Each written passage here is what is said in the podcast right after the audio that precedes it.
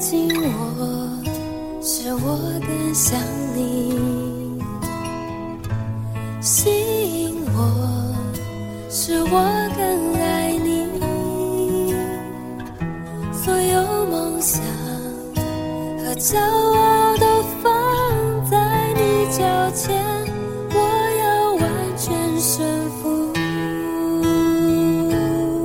服。亲爱的弟兄姐妹，大家早安，各位好朋友们大家好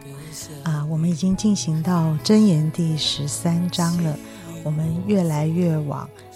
结束箴言的方向来走。不知道这段时间你听到箴言，每天清晨你听到这些话，你有什么样的感触啊？今天我要从几节的圣经跟大家来分享第一个部分我要跟大家分享的是13章第3节，我们来读一次：谨守口的保全生命，大张嘴的必致败亡。第二个部分呢，我很有感触的是第20节，与智慧人同行的必得智慧，和愚昧人作伴的必受亏损。好，第三个部分呢，我想大家也都看见了，这一节也是我们很熟悉的24节，不忍用杖打儿子的，是恨恶他；疼爱儿子的，随时管教。我想箴言我从年轻的时候好像有一段时间我常常到外面去服侍离开了教会，我到另外的一个空间去分享一段圣经。那一个礼拜呢，我特别喜欢打开箴言，因为我真心的觉得箴言真的有好多生活上的智慧，好多从神来的法则。就像前面思翰也跟我们说到，那个他一直谈智慧，到底什么是智慧，一直在琢磨这一件事我特别听见了他说从神的价值来生活的一种价值观。好，那么它定义在这里，那我也真的非常的同意。所以我总觉得如果有一段安静的时间我就很想把箴言翻出来，在很快速的时间的里面，一个礼拜里面我完全的来读过一次两次三次我在里面也有很多我的看见了箴言的话语，我所做的一些决定，在我生活里面我要怎么样去调整，我要怎么样去想我的人际关系，我的工作，我的侍奉，我与同工之间教会的未来，这些都在箴言里面，我真的都可以看到一个上帝的法则。所以昨天我年轻时候带领的小朋友，他们现在都长大了，我就说来箴言13章你看一下，你有什么感触？哇，他真的长大了。他说，小时候呢，看箴言呢是个道理，长大后呢是个感触。哇，我觉得他完全说中了我的一种感触哈。所以箴言实在是虽然他很有趣，很多感触，但是感觉上又很零碎，所以我今天还是把我觉得我看到的跟大家分享。那第一个我看到的是谨守口是保全生命，大张嘴必致败亡。我们看见箴言里面呢，常常是很鼓励大家很殷勤的。好，那但是呢，只有你的口不要太殷勤，这种感觉对不对？就是说如果你很殷勤于你的口，哇，你好像生命不保。哇，有这么严重吗？好，那好像意思就是谨守你的口的表达上是不要太殷勤，是要受点节制，受一点约束哈。如果你大张嘴，好，必致败亡。哇，这一句话对你而言有没有感触？我在想这有没有感触。好，那我当然啦，我定义就是谨守的意思就是我们的表达要受很多的约束。其实看起来是嘴巴受约束，其实我感知到，我从这个圣经后面来看，就是其实我的心要受约束，我的态度要受约束，我的想法要受约束，这些都是我的口能谨守而产生的功课，我要练习的。如果这些功课我没有练习，那么我没有办法谨守，因为我的态度没办法经受，我的想法没办法经受啊，以至于我就冲口而出，我就大张嘴，而以至于避之败亡。我们心里想啊，说出一句话算了啊，没什么关系啦。没有哦，他这边讲的蛮严重的，原来一张嘴你说不合适的话，你要费多少的功夫才能把它人与人的关系恢复过来，或者是你生活中的一种决定啊，它就往哪一个方向去了，你能收拾吗？啊，我这些好像听起来都还蛮严重的。严正长老，你觉得这个口的这个问题，你有没有什么感触啊？我觉得他讲那个谨守的时候，应该不是说那我们都闭嘴不要讲话，好，因为不要讲话也会散发出一种奇怪的味道。是，应该我体会到的是他，当你说话之前，好像有一个过滤吧，哈，是，就谨守的意思，就代表我里面出来的东西需要有一个把关，好像。到底从我里面出来的时候，是我的第一个想法，第一个态度，是我直觉的反应，或者讲的更那个一点，就是那是不是我一个很肉体的、很情绪的一种反应，就出来了。虽然它可能很真实，是那个东西存在我里面，但是它适不适合出来？有些东西，我真的有不舒服的感受，我真的有某一种可能不一定很合理的想法，它真的在我里面，但是它不见得适合出来。那我出来的东西，从我口中出来的东西，我需要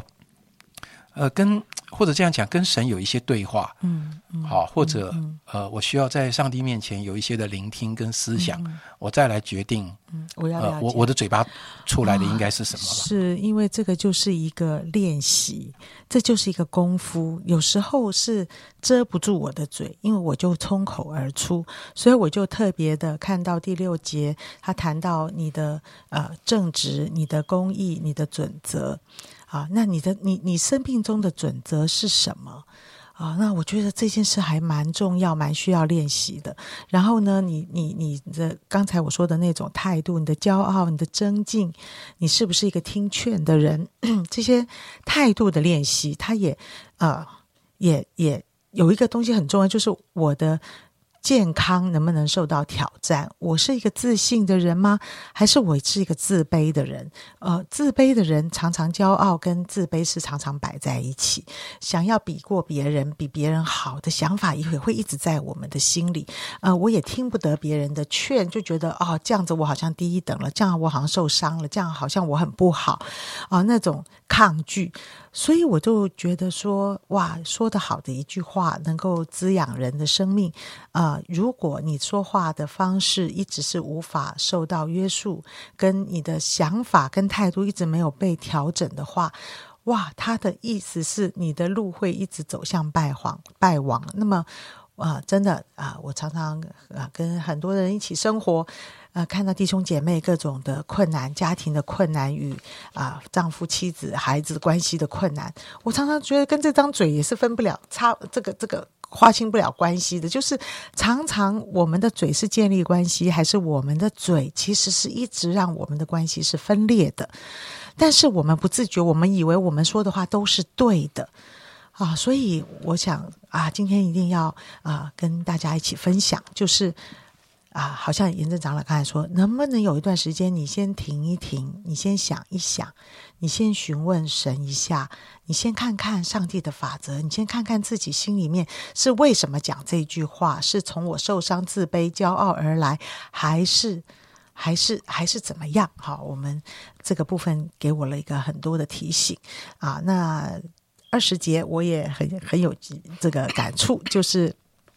那个与智慧人同行，好，与愚昧人作伴。好，那我常常觉得智慧人听起来就好像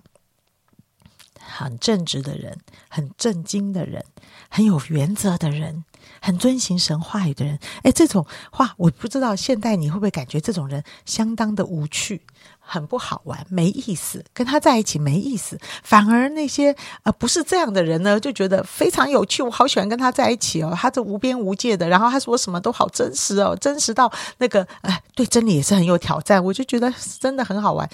我不晓得你会不会有这种感觉，我一听这句话我就觉得哦，现代人好像没有很羡慕智慧，很羡慕正经八百，比较羡慕的是那种哇好圆滑哦，好灵活，是被人所羡慕的。严正长老，你觉得有这种人吗？就是他是智慧人，但是他很有趣，